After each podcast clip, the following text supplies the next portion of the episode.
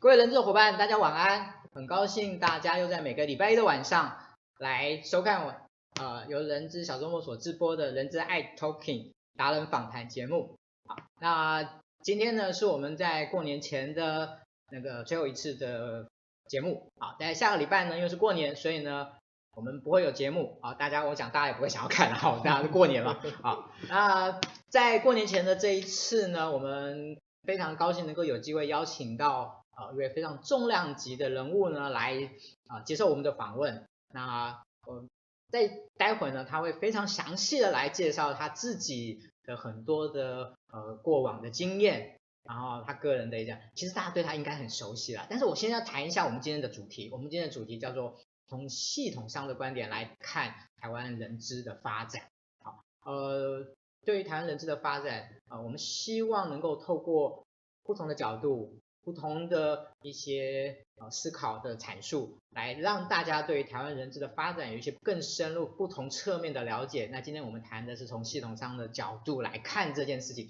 但这边我在这边跟大家做一个小小的调整跟说明。就是我们一开始的时候，我心有点大，想要谈的是整个人资系统，但是我后来发现到这件事情呢，是一个小时谈不完的，而且呢会很会有焦点模糊的状况发生，所以呢在呃最后呢，我们在跟今天的受访者我们做了一个调教，就是说我们今天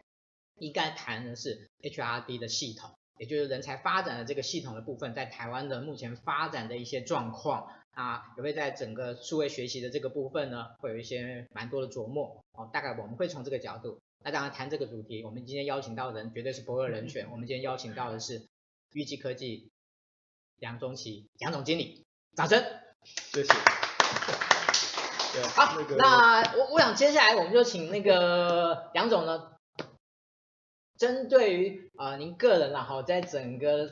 好其实我觉得杨总应该算是那个台湾的这个 HRD，就是为学习发展的活字典了。好，在这个十八二十年来，在这件事情上面的努力跟琢磨，我想大概在台湾，只要你是在这个这个圈子混的，你说你不认识杨，不知道杨总，我觉得那个都有点都有点过意不去的。OK，好，所以呢，我就想说这个部分，先请您来呃分享一下您自己的一些小小的心路历程。好，谢谢。呃，真的很谢谢世安的邀约哈，那也真的很高兴跟大家共度这一个小时。那先跟大家说新年快乐。对，那呃接受这个邀访，其实对我来讲，其实呃让我回顾了大概这过去十八到二十年哈，在这个领域的很多的种种，那有很多的画面，有很多的故事，有很多的历史。不过在此，我同时要先感谢一下，其实玉基。呃，我有七个团队的伙伴跟我从预计成立到现在，那呃十八年过去，他们的青春，那也因为他们的很兢兢业业在自己的角色上，那在不同的功能角色的面貌的贡献，其实让我们有机会啊今天持续的哦有这个 position 来审审核大家，那呃让我可以来谈谈过去很多人不同的历史，而不是被成为被谈的历史，那我想这个是大概。先跟大家说明的，那当然谈这个历史，其实用经验的角度来看，我也想用一些架构的角度来看。那呃，我想借助就是我蛮在过去一直花蛮多时间在 study 的，就是学习科技的 hyper cycle。好，那我想借助那个 hyper cycle 的架构，大家会看到，其实从科技的诞生到过高的热切的期望，啊，以及到泡沫。好，到谷底，然后缓坡，到最后一个学习科技有生产力。好，那谈这样的东西，其实这样的一个 hyper cycle 呢，其实大概要花一个 cycle，从科技的诞生，大概到它成熟科技。好，那个成熟科技的定义，大概差不多二十 percent 的 target audience 会采用这样的 solution，好去 implement，那大概是十二到十五年。那想当年我开始做哦数位学习或者 LMS，大概在一九九九年开始。严格来讲，在台湾的市场上，就是有超过百分之二十以上的 target audience 在使用。我想大概差不多在二零一一前后，所以这个是今天在分享的时候，我想我不只是用我个人的经验，我想靠这个架构来跟大家分享。那我应该是台湾研究这一块研究的最深入的。哦，其实原因很简单，因为我要保命。哦，因为作为一个软体的产品的开发厂商，一旦我们选错了这个学生学习科技的切入点。其实对我来讲，其实是一个投资很大的损失。那第二个呢，其实错误的 focus，因为你投资的产品，你就会希望引导你的客户来使用这样的 solution，可能会是一个错误的时机去 promote。那相信我们的客户可能会在这样的情况底下，他们的投资会失败，所以我们的 credit 哦其实也会不好。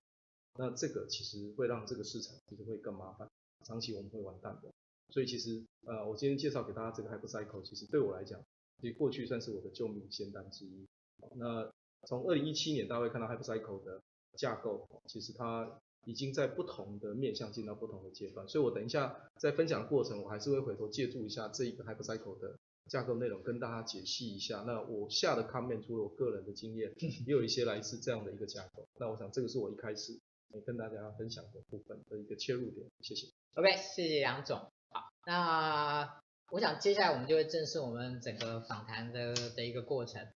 那在这个开始访谈之前呢，先跟大家请大家帮一个忙，就是如果你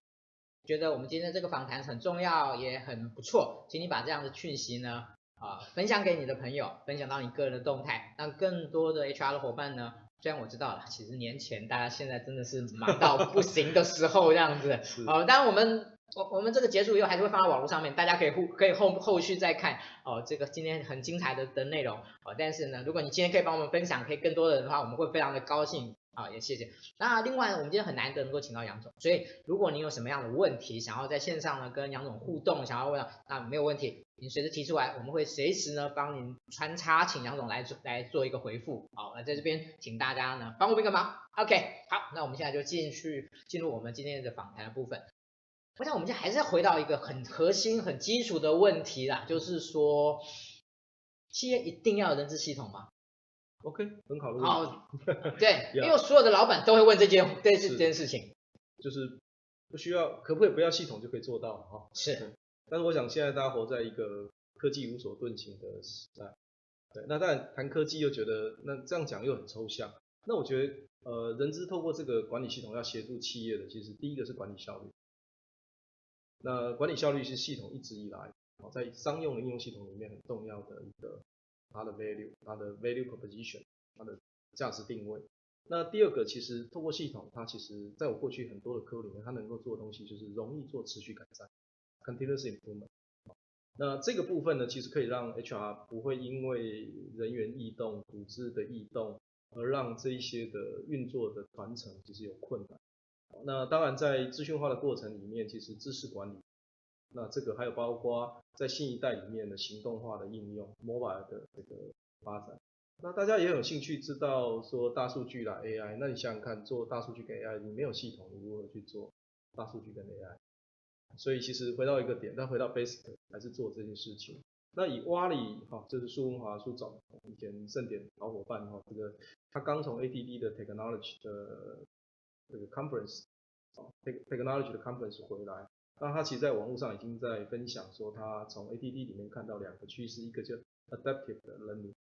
适性式的学习，第二个是 individualize 个人化。那其实这两个主轴，坦白讲，其实都需要大量透过系统的机制跟里面的资料库的一些啊 data mining 的一些资料，其实才能够做到这件事情。我想用这样简单来说，其实对企业，当你要做到一个呃有效率的发展，我想。人事系统应用是很难回避的一件事情。是，其实我们呃，其实小周末在我们这个月我们成立了训练人小聚，好，那我们现在已经开到三班了这样子。OK。那我们第一次在讨论的就是训练需求。那训练需求里面呢，其实呢，大家我我我就跟大家讲了一件事情，就是说，大家现在训练需求都是从呃职能的 gap 来谈。OK，但是从刚才老老师所提到的，从苏总呃，从那个苏总他在国外老事情，个人化这件事情是事实上可能在未来会比所谓的 gap 这件事情更重要，一样重要，一样重要。OK OK，好，那接下来我们问一个，嗯，曾经有人问过我这个问题啊，有个小朋友啊，但是在我找一下，他他说，哎，为什么系统要分 HRM 跟 HRD 呀？OK。你知道吗？我当我我当时比较之前，你知道我一下子回答不出出来这个问题，你知道？当然你现在要我回答，我 maybe 还可以讲出一个有一点点道理。但是我想今天我们来听听那个 杨总来谈这个问题。还好你现在问我，要不然我太之前我也回答不出来。对，好，呃，基本上呃 HRM 的发展是早期搭配的 ERP 的系统的时代一路往下，所以国内有很多的大企业都是在当时导 ERP 的时候，同时把 HRM 导进去。那 HRM 系统早期的设计思维比较管理者导向，哦，它是协助管理者，其实在资料的 maintain，在各种报表的产出。对，那当然近期这些时间开始也把 user 的这个 oriented 的部分开始设计进去，但这个部分毕竟它整个设计的架构早期还是比较这个 administrator oriented。好，那 HRD 跟学习管理系统其实基本上从一开始的设计就蛮早就从 user oriented 的部分开始。从 e-learning 其实那绝对是不是给管理者看的，那是给 user 看的。那第二个在整个学习发展的过程里面，其实比较多的安排是包括 user 或者 learner 的他的那个 engagement 跟 involve，对包括 user portal 的这个概念，它是相对比较 dynamic。那第二个是呃，因为它在发展这些 HRD 这件事情，它这一些年的变动一直都很大。好，HRM 的变动其实坦白讲反而不见得很高，所以你会看到很多其实系统架构还是非常老的 HRM 的系统，还是在 production，还在 service 的你们的呃可能的企业。那这个部分我觉得是 HRM 跟 HRD 最大不同的地方。那有一些人会谈说，那为什么不是有一个 HRIS 整个全面的涵盖了 HRM 跟 HRD？那答案其实也很简单，第一个 HRM 的厂商成立的比较早。所以照理讲说，HRM 的厂商去跨到 HRD，其实相对看起来是比较快速，也比较容易，而且它已经有客户的 base。但是问题是在 HRM 的系统架构，它的一开始的设计就比较属于后台的思考，就是 administrator 的 oriented 的这个概念，所以它普遍它的系统架构不利于去往这种 user oriented 的发展去去做。第二个，他们系统架构通常比较老，那 e-learning 的系统其实要的都是越新的科技，所以这个是为什么？HRM 厂商去做 HRD 有困难，通常他们会做简易的 HRD，哦，只有非常简易的功能。那客户要 total solution，就是号称涵盖。那 HRD 的厂商为什么不进到 HRM？那有一个很重要的关键是，第一个 HRD HRD 本身的变动非常 dynamic，那这个 dynamic 已经让他光忙这些事情就忙不完了，哦，这个就聚焦的问题啊，你什么都要就是什么都不要，策略上其实就是这样的意。那第二个呢，其实还有一个是 HRM 厂商其实已经有一个先占，HRD 如果你这时候要进去，你是 latecomer，所以其实你比较晚进到这个市场，你还来不及取得一个一个地位跟滋养，你可能资源就已经耗尽。所以我觉得在策略上来讲，HRD 的厂商大概呃比较少选择就是走进了 HRM，maybe 未来再过五年十年或许会不同，但到目前为止，因为 HRD 自己的领域的进展还在进展当中。那少数有一些公司呢，基本上像外商，它原来 HRM 的厂商，像 SAP 这些，他会去 merge 一些新兴的 HRD 的厂商，对，去组成所谓的 HRIS。但实际上，因为 solution 的发展根本就是分开的，所以其实他们那个所谓的整合，其实没有整合。那比较接近是两个独立的系统，只是同一个 vendor 在做销售。所以这个是 HRM 跟 HRD 到目前为止，你还是普遍会听到的，还是。分离的两两个不同的的原因。OK OK，好，谢谢杨总那个这么直接的让我们告诉我们这个 最重要的根源在什么地方。对。啊，接下来我要问一个问题，这个不知道是不是问到那个杨总的的痛处了，哦、就是很痛。呃、您您自己怎么看台湾的企业目前在投资 HRD 系统的的状况？OK。嗯，所以我们刚刚讲，其实 HRD 它比较 dynamic，发展也比较晚期，所以台湾其实有很多企业都是在这一些年陆续在推动。那走的最早的，其实不可避免就一定是学习管理系统 LMS。好，那以预期来讲，我我公司成立的时候，我们目标设定就是，呃，台湾制造业前一千大，服务业五百大，金融业一百大，一千六百家客户。那我们希望呃有多少 percent？那刚刚讲 Hyper Cycle 的定义是。你的 target audience 如果其实有二十 percent，它就进入所谓高生产力期，就是这个 solution 已经被市场所 buy in，而且它已经有长期可以 maintain 的 sustain 的 base。那 LMS 算在二零一一年左右，大概应该已经就就超过这个路线。所以，但是二十 percent 还是很少嘛，所以我们一直在往五十 percent 或者更多去往前走。对，所以其实 LMS 我觉得这个市场，啊、对不起，我猜一下，LMS 就是学习，管理学习管理管理系统，因为我学怕有一些人没有。OK，了解。对，那但实际上这个市场它持续，它还是一个最大的市场，所以现在坊间在台湾的 vendor 大概主要像玉基啦、旭联跟易语，其实基本上的主力都在学习管理系统上面。那那这件事情，但是呢，除了新增的课，因为我们刚刚讲变动大，所以坦白讲，HRD 的系统或者我们讲 LMS 的系统的耐用年限大概差不多在六到十年之间。也就是说，其实早期我们所销售的客户，现在也开始进入更新更换 vendor 的阶段，所以这个市场其实又比呃你想象又再大一点，因为它不只是有新的从二十趴到三十趴，三十趴到四十趴，原来的二十趴其实它也会有要升级或者更换 vendor 的商机，所以这是最大的市场，所以对我们来讲这也是目前最重要。那但是你要取得这个市场。你要能够让你既有的被客户愿意做升级，或者呃竞争对手的客户要转换到我们的系统，那当然我们在新的功能的演进跟投资跟产生的新的价值就要足够，要不然人家干嘛要换？这是 LMS。那我插个话，呃，因为其实在有关于这个数据上面的统计，应该算是还蛮缺乏的，就是到底台湾有多少公司有有购买那个的？是是的。如果我们用某个角度来看，例如说。台湾的上市贵公司有购买 HRD 系统的，您您您评估大概是多少？OK，呃，所以我刚刚讲说，如果以 LMS 的话，现在应该出估了，因为早期资策会有在做这样的调查，可是他调查的方法其实也是用问卷，你也是用推估法。对，那我们自己在这个业界，其实我们自己水温的这个应该最清楚，大概差不多在三十到三十五 percent，目前是其实三十到三十五 percent，这是 LMS。那 KPI 呢？大概是五到十 percent。KPI 还比较少。对，KPI 其实原因其实很简单，因为 KPI 的系统其实呃很多是客户自己 IT 或者用 Excel 或者 Word 去去进行。对，那我们像我们做的系统，其实规格一直在长大。所以随着我的长大，其实我的规格才能够 cover 掉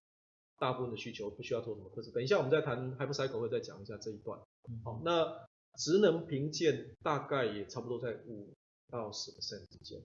那职能评评鉴比较少，呃，客户会自己开发，一般大概就是外购，或者租或者买。对，那但是呢，职能的评鉴应用的客户相对就比较少。对，那绩效是普遍大家都会有需要。对，所以这两块市场其实是，呃，如果以 Hypercycle 的角度，它还不算到生产力的，它还在所谓第二代的产品。好，等一下我们可以借助那个架构可以看一下，大概就会知道。呃，或许我们现在可以拉到那个 Hypercycle 的部分来看一下这个图。哦，你会看到就是科技的诞生期，呃，基本上大概五 percent 以内。啊，这个其实从热潮到降到谷底，大概会死掉很多英雄好汉。就是很多的新创的公司在这个领域它资源不够，然后市场没有如预期的起来，它的钱已经烧完。那第二轮第二代产品出来的时候，客制化会减少。那但是呢，系统的厂商开始发现一件事情，你需要有比较多的顾问，好，比较好的专业服务才能够帮助客户成功。所以这时候你也做不大，但是你这时候开始就会发现你可以帮客户很多的价值。所以等一下我们晚一点会谈说，一个好的 vendor 它不只是你的软体的供应厂商，它可以是你的 consultant，它可以帮助你，好，其实在专业导入上可以呃协助你解决掉很多的问题，但是这样也做不大。因为你需要伴随很多的大量，那通常到第三代的产品，各位看那个架构图，第三代的产品基本上大概就呃已经是很产品化，基本上不太需要做什么客制，你直接可以导入，甚至你不需要有顾问，大概你可以应用成功。那那个时候大概是二十 percent 以上的时候，像预计像我自己在气学网的阶段，从二零零三到二零一零，我我协助了大概一百个专案的客户在导入或者在评估这样的一个系统。可是从二零一二以后，我其实已经很少接 LMS 的导入顾问的角色，交给我们专案经理大概都可以处理得掉。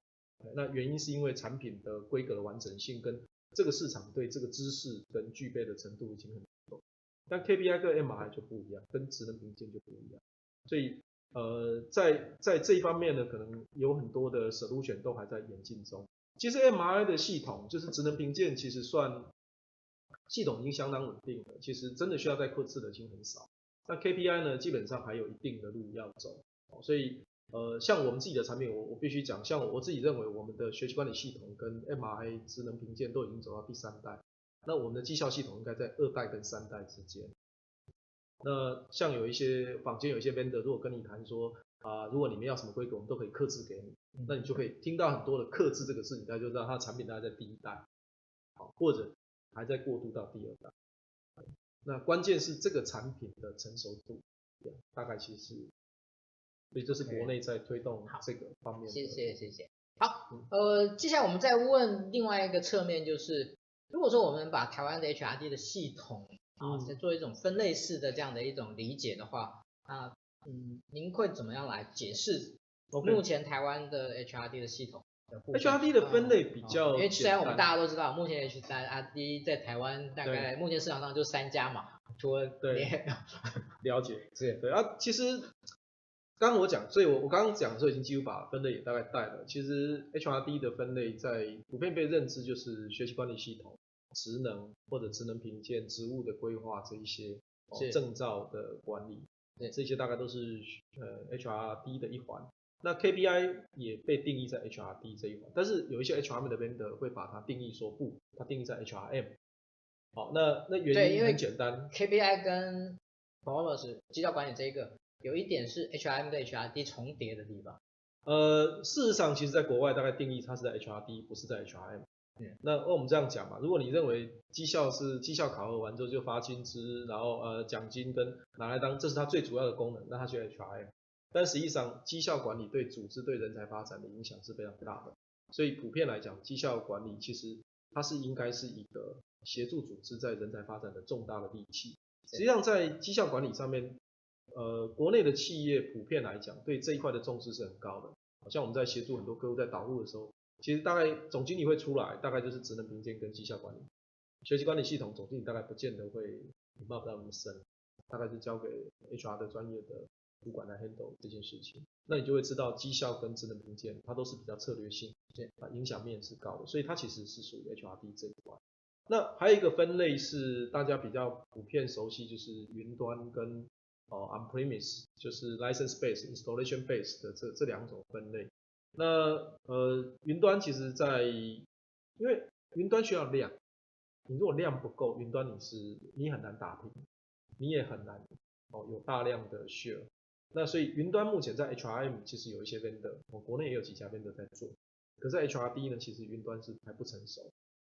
那这一件事情其实呃，当然还还是有很多公司会很期待，因为这是。一个新的竞争嘛，但事实上，其实在市场上还不是很成熟。那外商其实比较推云端，尤其美商。那原因很简单，因为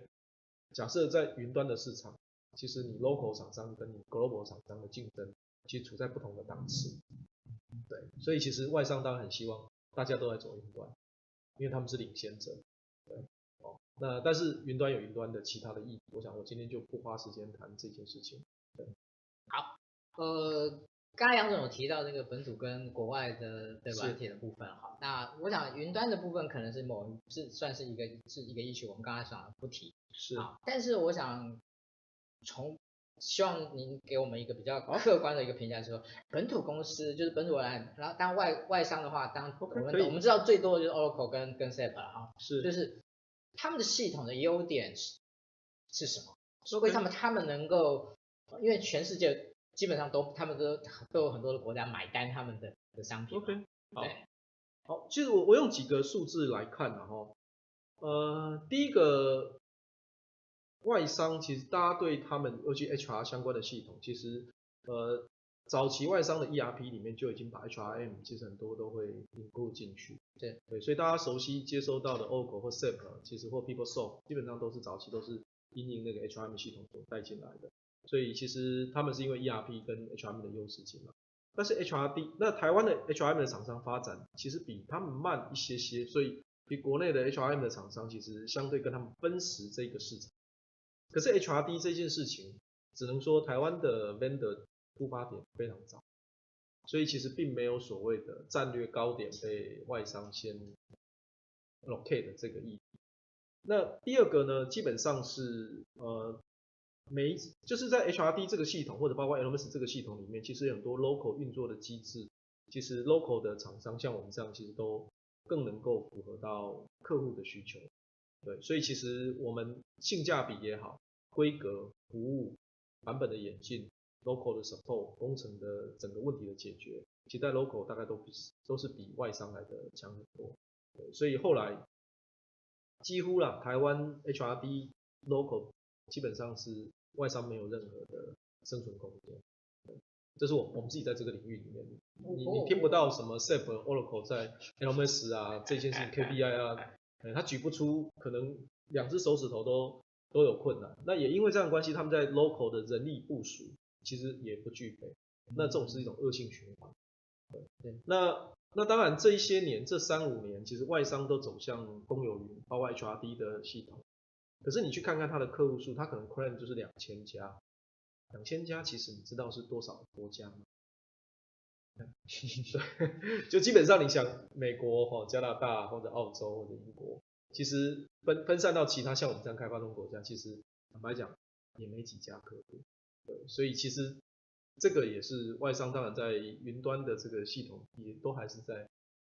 起步阶段，在至少在台湾或者 maybe 甚至在中国这样都还是在起步阶段，大概是这样。OK，好，谢谢。那接下来呢，我们对于系统有一些比较深度的了解跟深度的的一个分析以后呢，那接下来我们回到我们 HR 本身比较关心的几个议题上面了。嗯哼。第一个，呃，当一个企业它其实这个我偶尔会被问到这个问题？哎，我现在要买个系统。是。啊，那我当然我就问说你是要买什么系统？嗯。好，那我们今天 HR 我们先撇开不谈。如果今天有一个企业有一个 HR，他想要购买这个 HR 系统的时候，你他应该最先考量的是什么？这是一个很有趣也是很好的问题。呃，早期如果你问我这个问题，其实我就会回答是学习管理系统。嗯，因为它导入的成功率很高，成熟度很高。嗯，对。但是这三五年我的答案不一样。我会建议是绩效管理系统，那原因是因为它的关键性影响很大，所以你一定从重要的关键的先做。那当然，有的人会担心说，那它的成熟度跟呃市场的普及度，其实我觉得已经没有问题了。所以我们预计在过去三五年的客户，其实有很多客户是先买 KPI，再买 LMS，包括联是像资车会这样的，我们的客户都是这样子。然后呢，这两年开始有更多案子是同时买学习管理系统跟 KPI，LMS 跟 KPI，对，这两个系统其实，对，就是因为对他来讲，其实他他觉得他要评估就是评估一个整合性的系统。我不要我现在选了一家 LMS，然后我接下来买 KPI 的时候，我发现这个 LMS 的厂商的 KPI 太 weak 太老旧，他没办法采用，那被迫要去采用另外一家的 KPI，那这样这两家的守护权一定不会整合的。嗯这没办法，因为一直系统都是竞争，不可能整合的。OK，所以在这件事情上，我觉得现在客户开始慢慢有越来越多在这件事情，就是会这样选择。那会导 MRA 就是多维度平量三百六十度，其实都是因为组织有一些策略性的因素考量。对，那这个其实它是比较独立，但也有客户在导三百六十度评量跟绩效一起，也有跟三百六十度跟学习管理系系统一起。对，但是基本上它通常有其他策略性的含义。那当然，一个企业为什么要买系统？其实还是要回到需求，对，要解决什么问题？那还有另外一个是 readiness，哦，准备度，就是你准备好了没？哦，比如说你资讯环境人员的自信化程度，大家其实对这件事情的 sense of urgency，价值认知，然后因为做变革，变革其实基本上要大家有那个认知，要做这件事情。对，那但是呢，我们也遇到有越来越多的公司，其实很有趣。呃，以前我们在导系统的时候会去评估这家公司 ready 不 ready，不 ready 的话，它的 effort 会很大。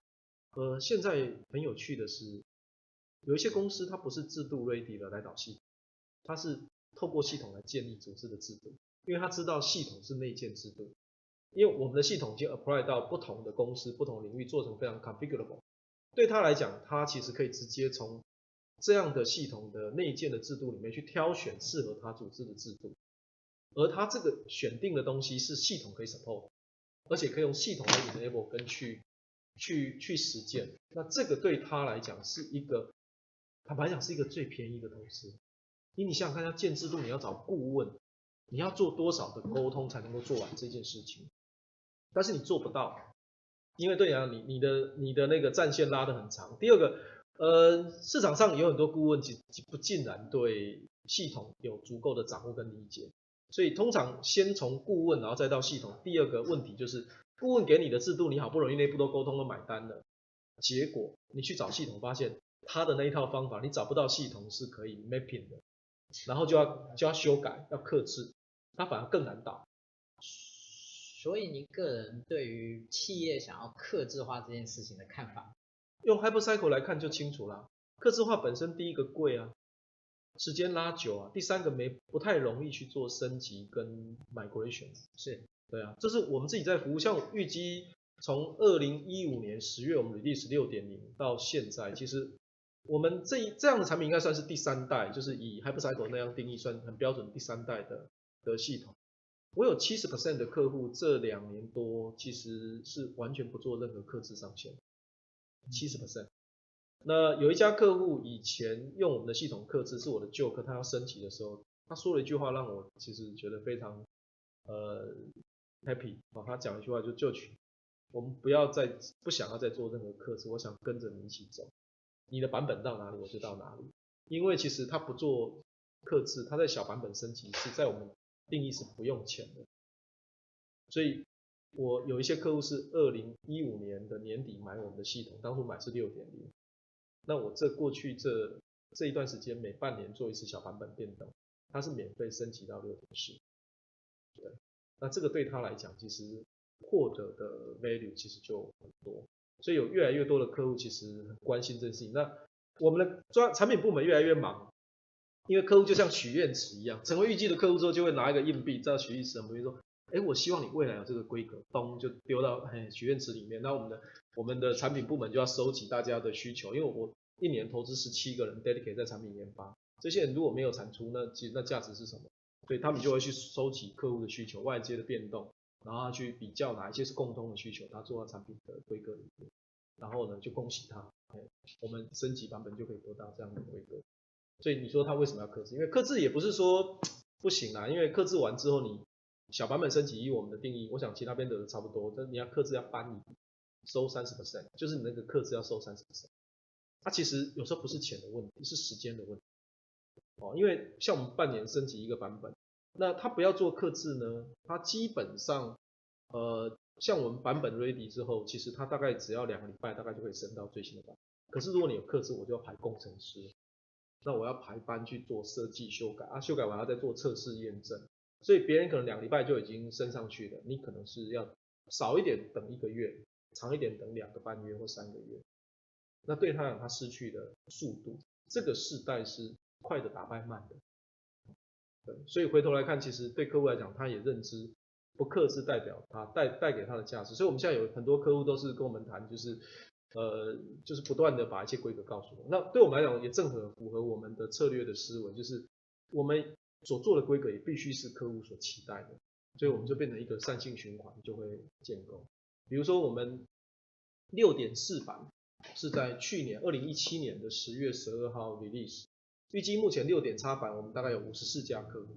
哦，这个数字我们现在都放在官网上，每一个模组有多少客户买，我们都是对客户诚信公开，就是让你知道。那我可以跟各位讲，三个月不到，我已经有四十家客户直接升到六点四，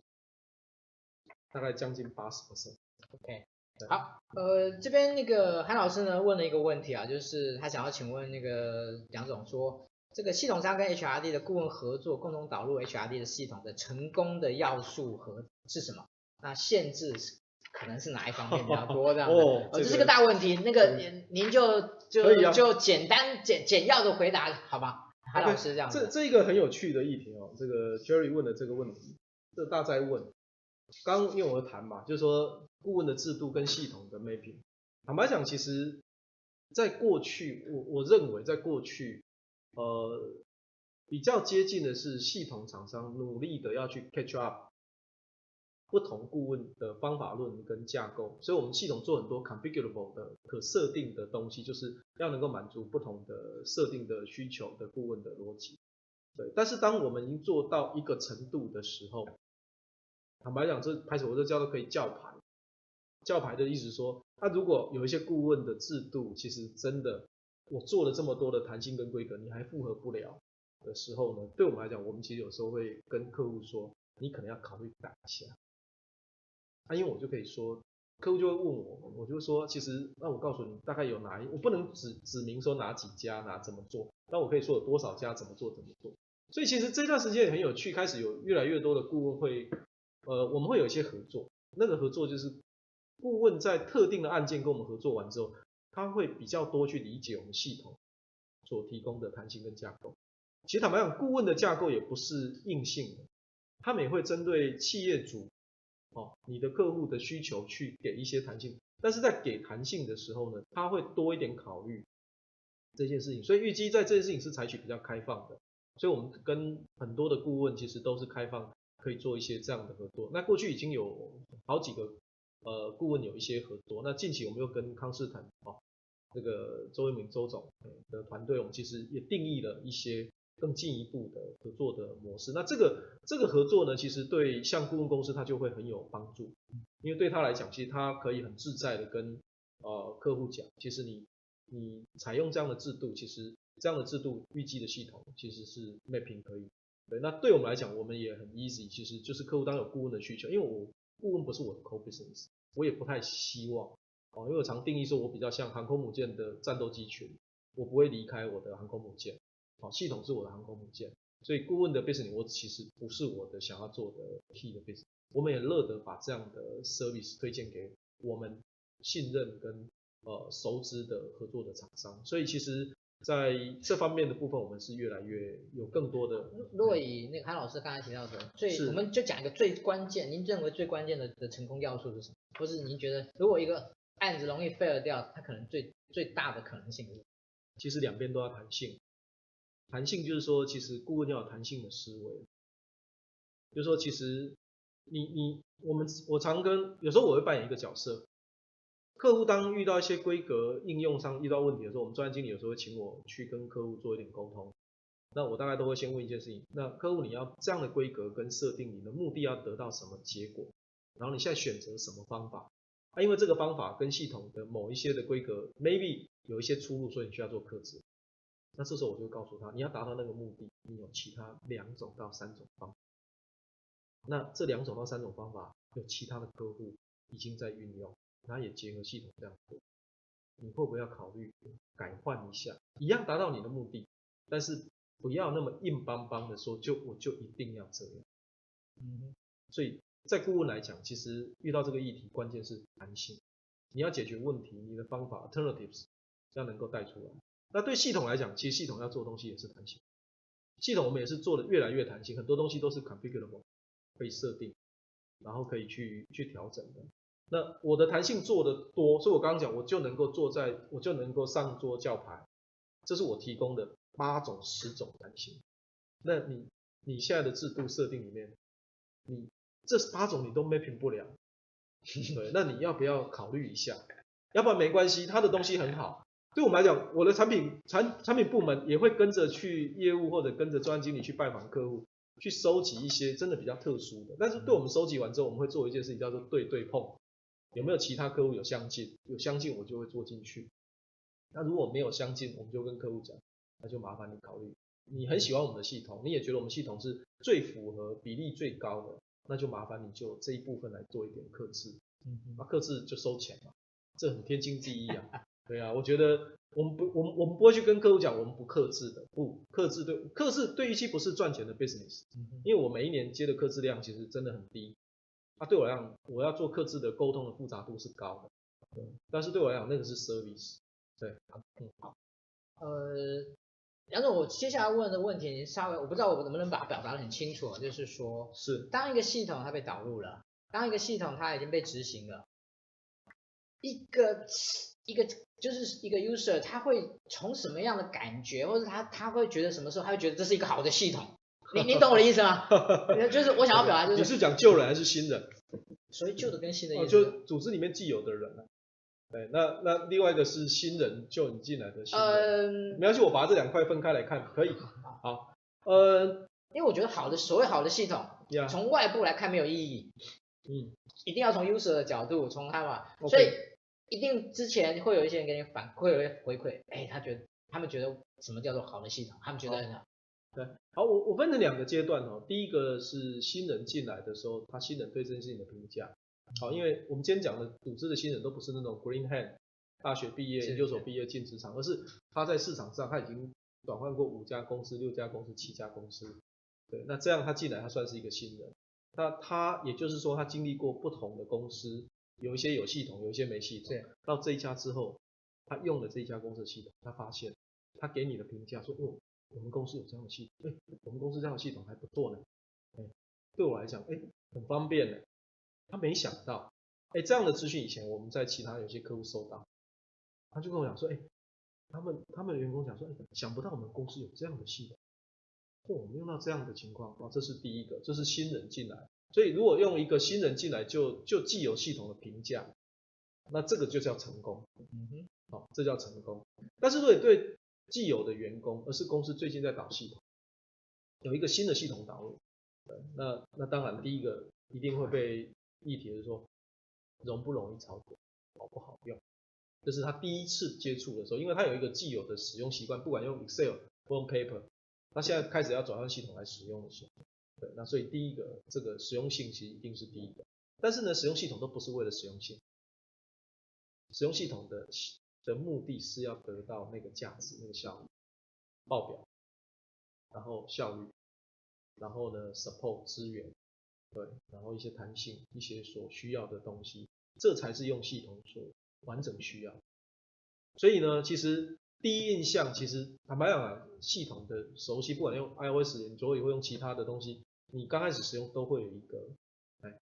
一个障碍，但是你一旦习惯了就好。所以其实。旧人很少会去评价说既有系统好不好用，很少，因为他用久他习惯。但是呢，他们评价这个系统都是这个系统带给他的 benefit，不管是管理的报表，不管是提醒的价值，所以像我们有一些证照的音讯那个回讯，他提醒你你还有多少门课你才能够这个证照你用啊，好这些的议题，大概就是他要得到实质的 benefit，没有这些实质的 benefit，只是好用，对，没什么意义啊，就像好看的。的卡通可是没内涵，对，那那其实也是浪费时间。大概我我的看法是。好，谢谢杨总。好，那接下来我继续要问一个问题，也是从比较从 HR 的角度啊，嗯，呃，我们说 HR 其实带有新人嘛，就不断会有新的 HR，对，然后到了公司里面，然后呢，他们可能在某一个时间点是某个阶段的时候呢，他们就会被啊，这个我们公司想要导入系统，哎，你们去准备一下，嗯嗯。很多 HR 这个时候就就有点，就很多人其实不具有 IT 的背景，即使有 IT 的背景，我想他也不一定对 HR 的系统熟悉，然后他可能去去了解，去请厂商来。那我常常开个玩笑讲说，你请三家厂商来 demo，你觉得你有办法判断哪一家是适合你？嗯，好，我我想这个地方，呃，当然不可能你提供一个完整的解答，而是说。对于怎么样去建立一个 HR，怎么样去理解系统这件事情的一个系统观这件事情，好不好？他要怎么样去，他的起点是什么？可以，好，可以去可以去做一个学习。HR 最好最棒的就是 HR 很多朋友，人之小周末这里交很多朋友。那很多事情本来就不是什么都靠靠自己。所以第一个在评选的时候，当然这些 vendor 也都不是刚出江湖，在这个市场，他们其实都有他们的 reputation，不管产品的实用性、服务的到位程度、服务的速度，我想对，如果你是 junior 的 HR，好，那其实不复杂，就问朋友，问这么多不同领域大家一起参加活动课程的朋友，那真正的好朋友会告诉你真正的讯息。那如果是明明他被服务的那个 vendor 就服务的不好，他跟你讲他很好，那你就知道谁不是朋友。对，那其实讯息哈，其实时间是最好的检视。对，所以第一个我觉得你就是去检视一下这些 vendor 在市场上，在其他你的朋友之间，他使用跟被 service，这是第一个。我觉得，啊当然资深人就不用讲，资深的朋友更多。对，所以我觉得。这件事情，这个用这个角度来看。那第二个是说，在评估，其实，在以前我们在所做的 case 里面，呃，决策交付由 HR 做的高于由 IT 做。对，那 IT 其实做决策可能占有可能大概就十五到二十 percent，大部分是 HR，因为这是一个应用系统，其实 IT 的东西蛮共通的，并不复杂。对其其实您现在提到的已经是我们下一个要问到的，哦、下一个要问到的问题就是，是今天如果一个 HR 他们想要采购一套新的这个人资的系统的话，是，嗯，您觉得可以一个什么样的框架来来来思考这件事情？其实我觉得还是 HR 自己要有鉴别能力。我还是回到你刚刚的问题，这两个问题合并，就是说，第一个，你做一个 HR，其实你还是要去。鉴别哪一些是好跟不好，但是这个鉴别当然你你透过情报哈，透过这个外界的朋友的回馈，但是第二个是你总是他会有完整的介绍，你会有试用，对，那你要把你的需求带进来，然后透过跟 vendor 之间的这种确认跟合作，因为他要卖你东西，他一定是跟你合作，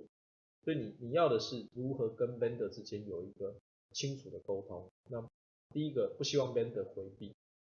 哦，那很多东西你要 evidence base，你不要他说了有就有，测试、验证，他弄给你看。对，或许你操作不熟悉，但是你请他好 demo 给你看，而且 demo 完之后他不是就收起来，你要可以自己真正测试玩玩看。哦，所以其实在这件事情上，我觉得，那至于采购，那公司都有 ID 跟采购，因为 HR 你在组织里面采买的次数很少，议价啊或者这个事情，我觉得你不用。不用把它拉到自己身上来，你交给 IT 跟跟采购去做这件事情，你反而要在 HR 系统的适用性、它的东西的 solid 度或者外界事情的这个资讯上去做这件事情。那我我自己有在一些学校大概有分享一些经验，我我也跟勉励这些比较年轻的 HR，我说 compare with 这些资深的 HR，其实年轻 HR 的有一个优点是运用系统的能力不畏惧，然后呢，科技的应用能力很强，这是你进组织里面，其实你能够很快有的价值。啊，第二个呢，掌握系统，你会变得很 powerful。对，因为你在组织内部的沟通，其实坦白讲，你要用 common sense 跟人家谈，人家也不见得接受。你用 experience，你也比不上人家，你也称不上是 expert。那你顶多说你研究所做什么 research，那 research 的 background 样本可能不一样，哦，人家也不见得是买单。但是有一个东西一定你会胜出，就是 evidence base，evidence 的 base 就是证据。如果你组织里面有系统，其实有很多的规划、提案、分析，你都是 speak with data。你的老板或者你资深的 HR，他不会跟你不同意见，因为那个是五五有数字带跟他多少钱啊？就基本上你就直接从系统里面去把各项的资讯。把它捞出来，通过管理报表去呈现，再去分析它。你下出来的 comment，即使你是很 junior HR，其实你都可以有很好的 contribution。那我觉得对对中世代、中壮年世代的部分，其实你用系统的逻辑，不是像 junior 的 HR 的逻辑，就是去 operate 它，或者去去去产出一些相关的报表而已。其实中壮年的的 HR 其实要做的东西，其实是制度跟系统之间的。结合建构，因为你了解组织的运作，你比 Junior HR 更清楚组织的运作。对，那你把系统的设计的逻辑跟你组织运作去做一些 mapping，把一些样板跟哦 process 建构起来，那你甚至就可以管理比较资 Junior 的 HR 的团队去运作这个系统。这是我认为是比较中壮年的 HR，要不然其实大家觉得导系统好像要把我们，啊，对，我觉得不用那么很防卫跟那么畏惧。那比较资深一代的呢，其实我觉得，其实在顾问的导入这件事情，你要如何去结合？对，其实像我我我也我应该也算是比较资深的 HR，那我可以跟各位说，其实我是一个非常善用系统资讯的人，但是你说叫我写程式去做这些 operation 事情，那不是我擅长。对，但是你如何其实去跟顾问、跟系统或者系统夹带的一些专案的辅导跟顾问者，其实有很好的沟通。哎，那这件事情，我觉得在 bridge 这件事情是是一个很重要。那跟策略性的思维，哦，像比如说参谋，哦，参谋其实也是在伟创，他也算很资深，已经哦都说准备要退休。你要知道他的系统，他也他也开始接触系统时间很晚了。他也是我我那时候刚开始在宏碁做这件事情，就跟参谋合作啊。他是一九九九年、两千年开始接触系统。对，对，那这十几年，他其实后来他也我我们常请他分享。参谋有一段话，我觉得也蛮值得。他说，其实以前都把系统想得很可怕，结果后来发现很简单呐、啊，其实就不复杂。你不要怕，你就问、啊。对，那你有谁可以问？你有中壮年的中壮年的人可以问，你有 junior 人可以问啊。对，就参与。对，所以我觉得其实对 HR 来讲，其实你会因为你的 operation 不同，但是每一件事情系统都让你更就像翅膀一样，对，让让你更 powerful，让你能够去看见更不同的观点。这是我我觉得在这件事情上我大概要说的。嗯，好，谢谢杨总。我们这边现在有两个问题哦，一个一样是那个韩老师他问到的那个，嗯哼，那个 machine learning 的这件事情。他说 machine learning 啊，这个我我在想他，呃，像这这两年其实那个 Chaba 很很红啊。是，嗯，对。那这件事情上面就是跟 HRD 的系统，他他提到说是机会还是威胁，或者没有关系。OK，呃，只要科技来到这里都是机会，都不是威胁。因为我是做学习科技的，嗯哼，有谁在做 HR 的 domain 里面比我跟科技更贴近？其实不多。所以第一个就一个 HRD 的 vendor，尤其系统厂商的 vendor 来讲，这个对我来讲其实是机会。那但是呢，它可能是一个陷阱。什么陷阱呢？就我刚刚用 hypercycle 来讲的，还没到，时机未到。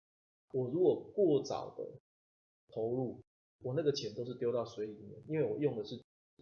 不够成熟的科技。我提出来 solution 其实实用度是不高的。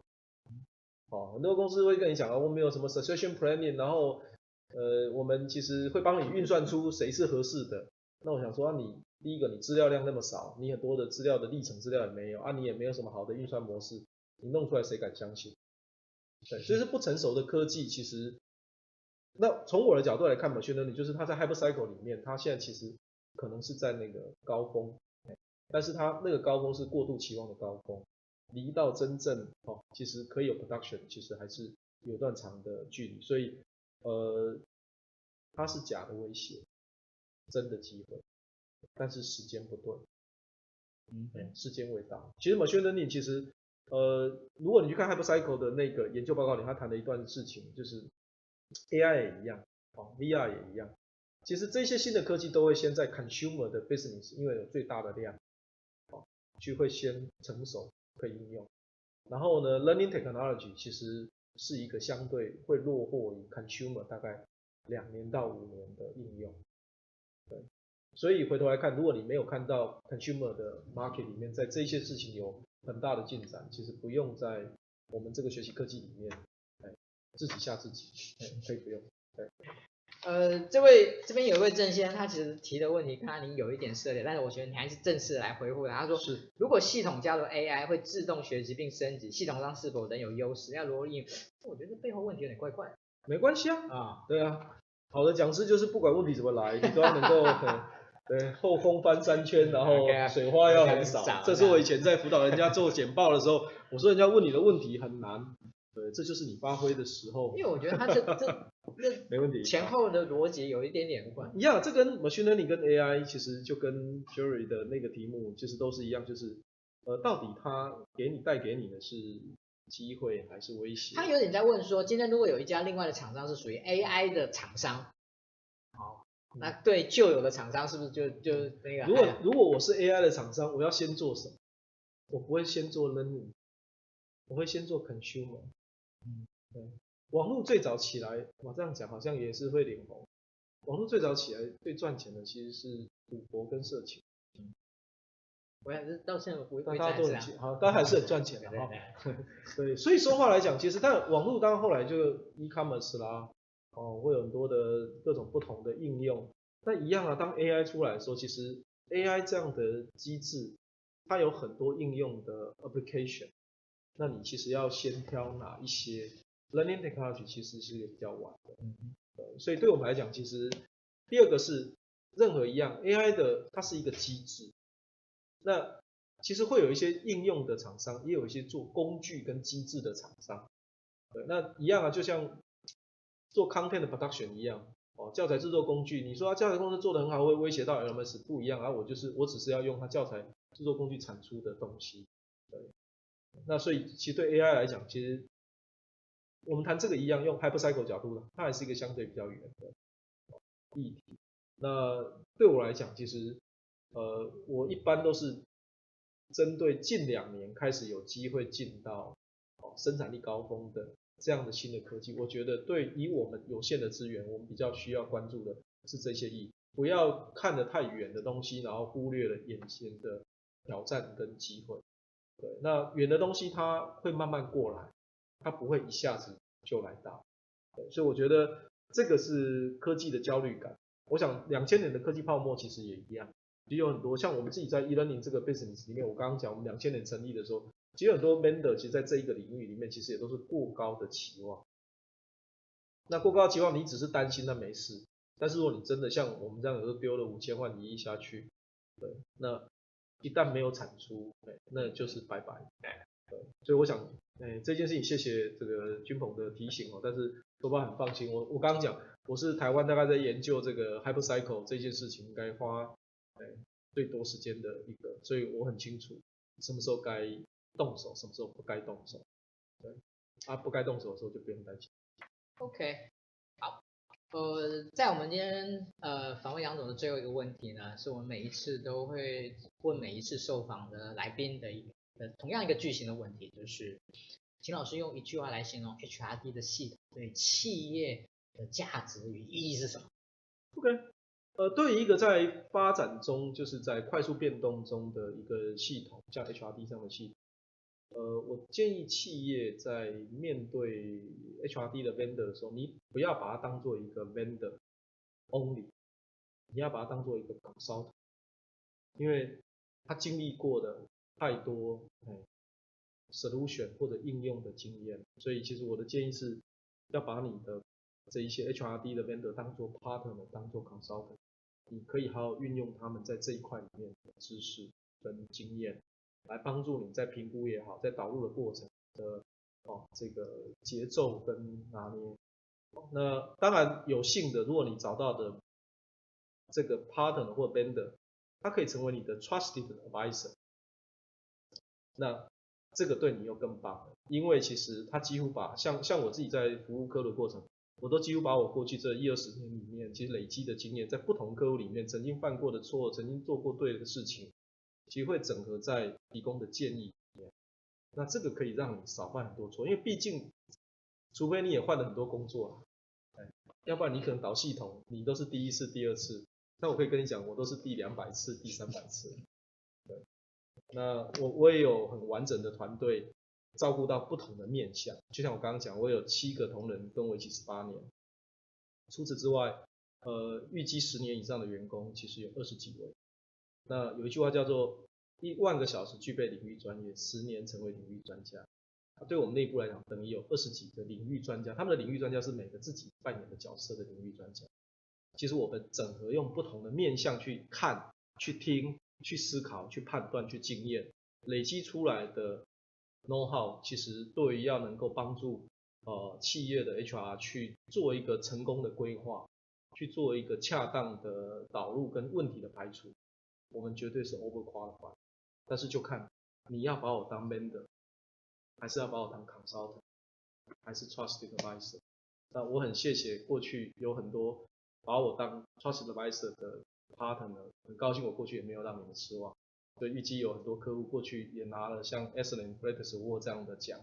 哦，像中珠的子龙，像这个 OK 的哦，都一直做经理，还有一些很多像合作的很棒的客户，像参谋，像这个联合报和志奇，我们其实在不同的专业，我们都度过了一个非常有意义的过程。那这个对我们彼此其实都是很珍贵的经验。对，那我也很希望有机会可以跟大家一起。在您的议题的挑战，在你企业的价值贡献上，我们能够扮演一个这样的 contributor。好，那这是我衷心的期望。趁着我还年轻，呃，来吧。其实杨总这十年来，我大家呃应该认识您没有到十年了，但是您白头，您头发白了不少啊。是，对，对，真的很辛苦。好，呃，我想最后我想跟大家讲，针对今天的访谈。有几个跟大家简短分享一下的。好，其实今天绝对不是置入性行销，我们今天绝对没有拿 那个那个自助式行销，他没有，没有没有，就是我们绝对没有自助式行销，我们没有。但是呢，可能你会就是说，哎，今天好像谈的这样的跟我们以前的方式有点点不太一样。但我我觉得每一次我们当然也没有去预设我们今天谈出来的内容是什么。但是各位回到我们今天谈的主题，叫做以系统上的角度来看台湾的人资的发展这件事情。如果你愿意去看，其实我觉得对于发展这件事情是有需要很多的侧面。我是一个很喜欢历史的人，在历史的发展过程中，其实是一个不同的侧面、不同的角度所交织而成的。所以我们希望能够从不同的角度，从各种的，今天我们谈的就是从系统上的角度来看。所以你今天如果你你有看整场，你有把这些整个杨总在整个心路历程，跟他整个对台湾的 HR 第一的系统的这样的一种理解，您去做一些解析的时候，我相信您会对台湾的人资的发展会有个更深的侧面的了解。其实这是我们今天想要带给各位的。好，那现在很谢谢大家。好，其实我今天在看我们的那个收看人数的时候呢，有一个很特别的感觉。一开始真的没有很多人，为什么？因为我相信其实大家真的很忙，好，但是呢，后面呢，大概到了后半的时候呢，开始人数慢慢慢慢慢慢多起来了，然后，也开始有人去发问啊、我相信啦哈，其实我们我刚刚在在之前我还跟杨总讲说，其实我们算是一个还我们这个直播还蛮长尾效应的，就是结束以后后面人看的很还蛮多的，好，那我们也我们也看了我们后台的一个很有趣的数字，就是呃每一个。当他点，他愿意点开我们的直播的的一个节目的时候的，他都会愿意停留还蛮长的时间的啊，我想这是我们感到很欣慰，因为我们每一次都邀请到非常棒的受访者来，用那个非常诚心的、非常呃深厚的功力来跟我们分享。今天我们真的很谢谢杨总在年前的百忙之中拨空来接受我们的访问。那我们今天的访问就到这边，告一段落，谢谢。好，谢谢，谢谢思恩，对，谢谢，谢谢，辛苦了。OK，好，好，那后面的部分呢，是我要跟大家再说明一下，我们呃在之后啊、呃、的一个部分。那在明天，其实我们明天晚上呢还有一场是我们的文心私塾。呃，周大哥呢，他虽然是年前，他还是不愿意这个把说把取消掉，他说我们还是要照办。哦，我说没有问题，只要那个周大哥愿意，所以我们。在上个礼拜的直播的老师，在明天晚上还有一场，好，这个我们昨天有公，呃，这这两天有公布了。如果您有兴趣，年前还有时间，你欢迎你来一起来参加，周浩哥很棒的一个。好，那当后面的话过年，那过完年以后呢，在过年后就下个礼拜四呢，是我们的那个桌游人资桌游社的活动，啊，也欢迎大家呢来参与我们这次人资桌游社的活动。OK，那最后呢要跟大家说明一下，在过完年以后呢，我们。邀请到的是谁？呃，在过完年以后呢，我们邀请到的是呃呃李三博士。那其实他在业界这个不太在外面走动了哈，但是他其实那个如果我讲讲几个他的事啊，你可能就基本上他是呃师徒达贤老师的那个，他说不能讲他是关门弟子，他说是他的嫡传弟子之一这样子。好，那